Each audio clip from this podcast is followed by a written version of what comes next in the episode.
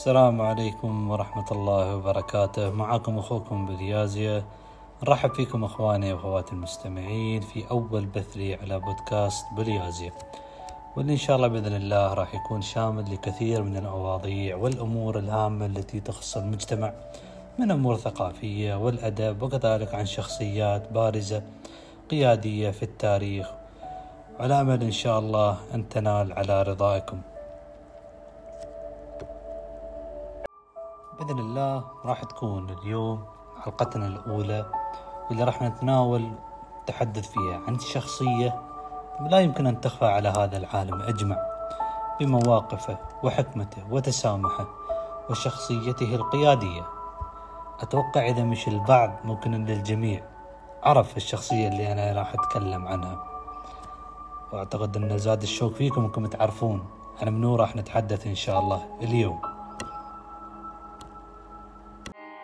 واجبنا أن نعمل المستحيل ونعمل الغريب ونحدث الأشياء التي تفرح الإنسان.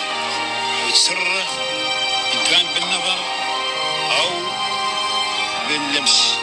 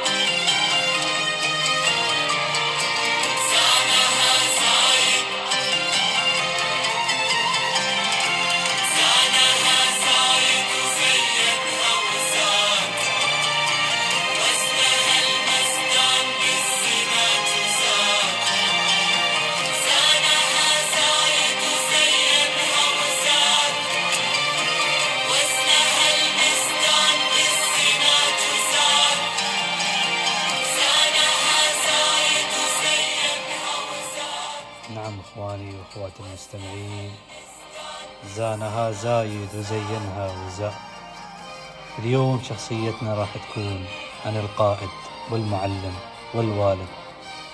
رحمه الله الوالد الشيخ زايد بن سلطان آل نهيان طيب الله ثراه. وراح نبدأ حديثنا عن مولده ونشأته حيث ولد السمو في قصر الحصن بمدينة أبو ظبي في عام 1918 كان طبعا الشيخ زايد الابن الأصغر بين أربع أشقاء وسمي طبعا على اسم جده زايد بن خليفة المعروف بزايد الأول. واللي حكم؟ في الإمارة من عام 1885 لعام 1990 طبعا أظهر زايد شغف متزايد بكل ما يمثل العربي الأصيل. كالصيد بالصقور وركوب الهجن العربية الأصيلة والخيل. كما كان متقن للرماية وتشكلت شخصيته في فجر شبابه عندما كان في مدينة العين لأن استمد منها من صفائها ورحابتها. واكتسب صفات الزعامة والقيادة السياسية التي اتسمت بها شخصيته الفذة.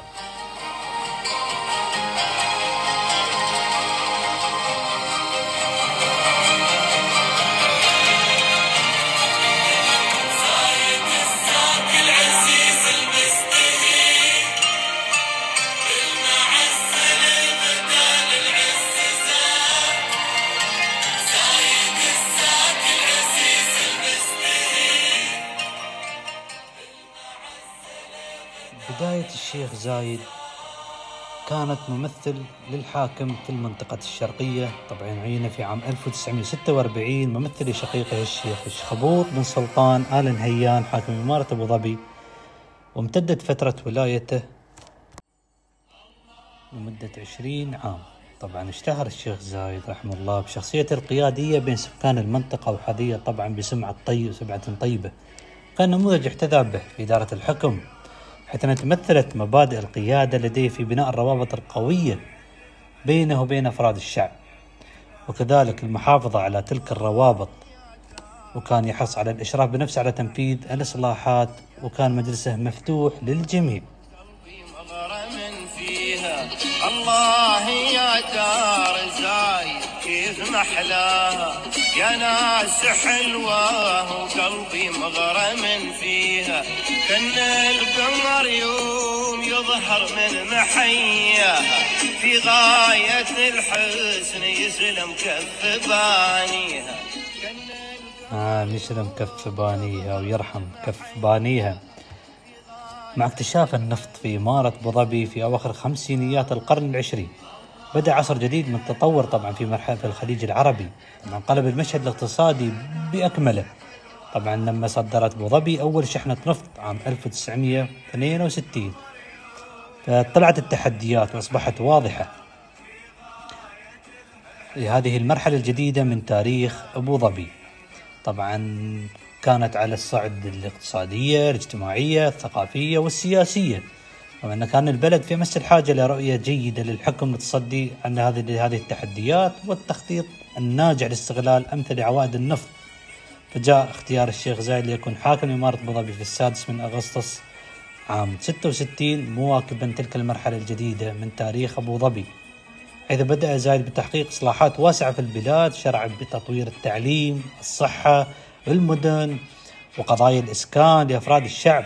ووضع برنامج ضخم لعملية الإنماء وبدأ يدفع أبناء شعبه للمشاركة بكل طاقاتهم في هذه العملية ودعا الكفاءات الأجنبية لدعم هذه المسيرة بالخبرات.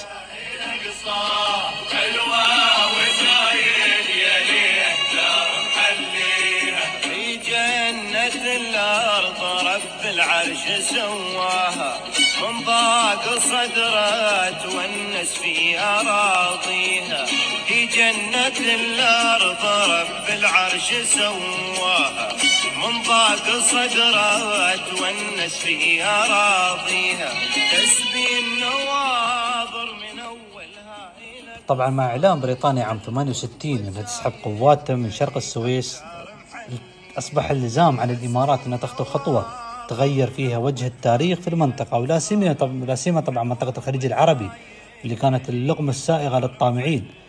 فقام الشيخ زايد وأخيه الشيخ راشد بن سعيد آل مكتوم حاكم دبي آنذاك بمبادرة ببادرة طيبة اللي كان لها الأثر العظيم فيما جاء بعدها من أحداث كانت اتفاقية السميح التي وقع عليها في 18 من فبراير عام 68 واللي فتحت الباب لخطوات كبيرة تلتها فجرت طبعا محادثات الاتحاد التساعي بين الامارات السبع وشقيقتيها البحرين وقطر وآلت الأمور في النهاية لقيام اتحاد الإمارات تحت اسم دولة الإمارات العربية المتحدة بعد إعلان قطر والبحرين استقلالهما حيث قام اتحاد دولة الإمارات العربية المتحدة في الثاني من ديسمبر عام 71 منتخب الشيخ زايد بإجماع حكام الإمارات أول رئيس للدولة الفتية لمدة خمس سنوات وجدد له المجلس الأعلى ثقته فيه. بانتخابه عدة مرات فكان هو الرئيس وهو الباني وهو الوالد الحاني على أبناء أمته. وانتخب الشيخ راشد بن سعيد آل مكتوم نائبا له. فأخذ الشيخ زايد يتابع شؤون دولته الوليدة الآخذة في النمو ووزع عوائد الثروة النفطية على جميع القطاعات بالدولة ولا سيما التي كانت بحاجة طبعا لهذا التطوير. أهمها الاقتصاد والتعليم والتراث والثقافة وحافظ على سمعة دولته بين أخواته العربيات وبين دول العالم وذلك بفضل نظرته المستقبلية وأفقه الواسع بل زادت سمعة الدولة بفضل الأمن والاستقرار اللذين حظيت بهما. أغلى وأحلى من الدنيا وما فيها شوفوا زعيم ابو خليفة حضنها كيف خلاها أغلى وأحلى من الدنيا وما فيها.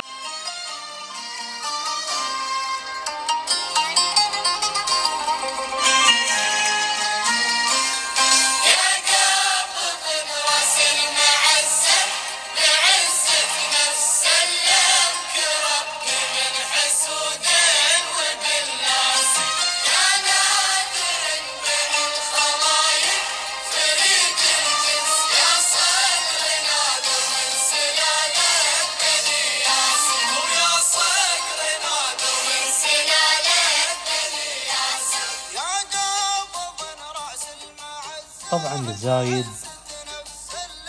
أمور كثيرة وعديدة على المستوى المحلي والخليجي والعربي. نبدأ بمجلس التعاون الخليجي والطموح الأكبر.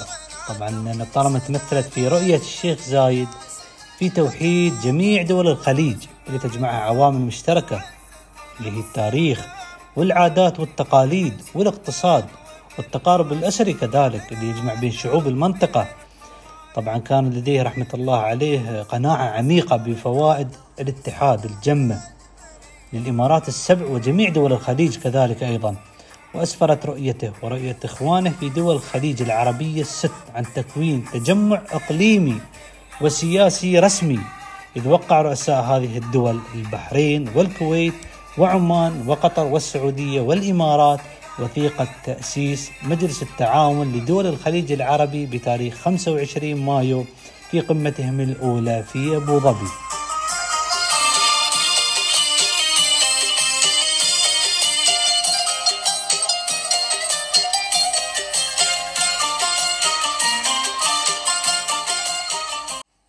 المصانع من اللي بيديرها. الرجال. المصانع من اللي بيقدرها. المصانع من اللي بيصينها؟ المصانع من اللي بيوجهها؟ لما تصنع. نعم. بدون الرجال الرجال هي اللي تصنع.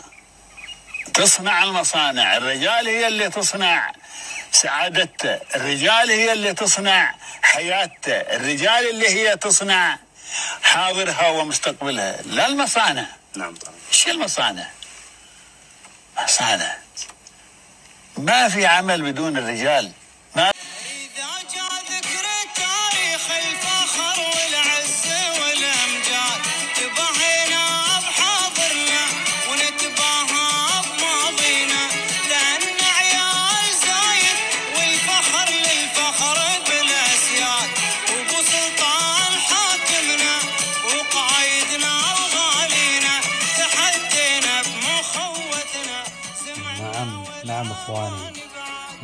اللي تحدينا الصعاب. زايد الله يرحمه. كان له دور كبير في تطوير القطاع الصناعي والبنى التحتية. وكان يضع الشباب دائما أصبع عينيه. فأدرك الشيخ زايد طيب الله ثراه أن النفط مصدر محدود وناضب وغدت له رؤية واضحة في تطوير القطاع الصناعي في دولة الإمارات. وتركز اهتمامه في تطوير قطاع التصنيع الذي شهد نهضة كبيرة في عهده. لا سي- لا سيما في سبعينيات القرن الماضي. وكان من أهم أولوياته تطوير البنية التحتية للدولة وأدرك أهمية إنشاء الطرق الحديثة ومد خطوط الهاتف وتأسيس إعلام وطني لربط جميع الإمارات السبع. وبالفعل أثبتت الأيام بعد نظرته الواسعة ووسع أفقه التي أبرزت دولة الإمارات ودورها المهم في العالم الصناعي الحديث واحتلالها مكانة مرموقة بين دول العالم.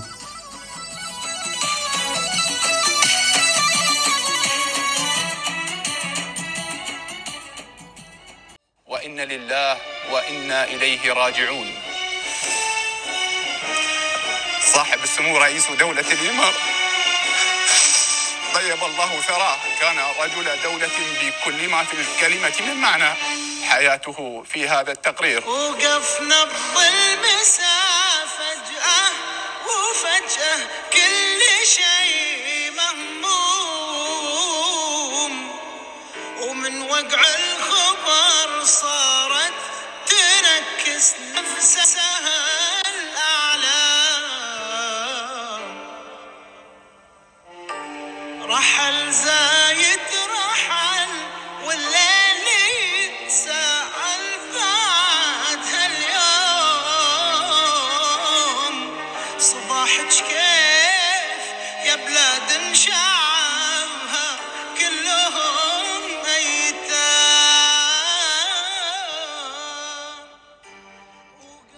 نعم إخواني إن الشعب في 19 رمضان 25 هجري. الثاني من نوفمبر في 2004 التاريخ اللي ما ينساه. أي إماراتي وأي عربي والعالم أجمع. لما فقدت دولة الإمارات فيها القائد والباني اللي بنى اتحادنا بعد مسيرة عطاء طويلة استمرت قرابة أربع عقود. واللي حزن عليها الصغير والكبير. وكان الخبر صادم لكل أبناء الإمارات والعالم العربي والعالم أجمع. منعت الدول العربية والأجنبية المغفور له بإذن الله الشيخ زايد بن سلطان آل نهيان طيب الله ثراه وحزن لفقده كثير من شعوب العالم. وأصدر رؤساء الحكومات الدولية رسائل رثاء مليئة بعبارات الأسى لشخص يكن له كل العالم التقدير والاحترام واعتبر الكثير رحيله خسارة كبيرة نظرا لإنجازاته التي لا يمكن حصرها.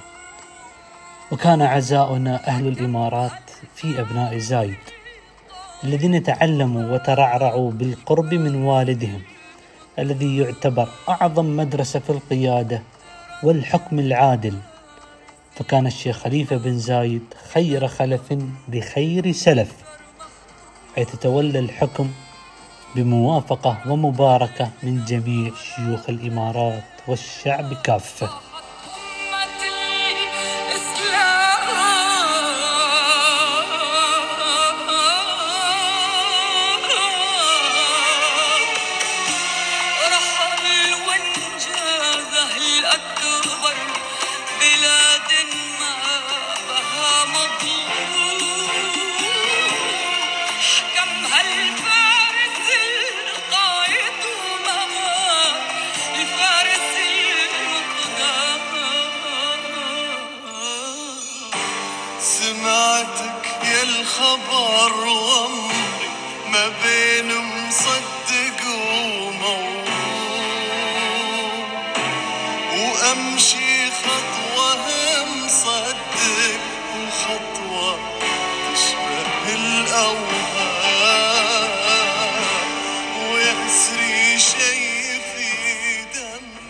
وإلى هني إخواني وأخواتي المستمعين نصل إلى نهاية حلقتنا الأولى.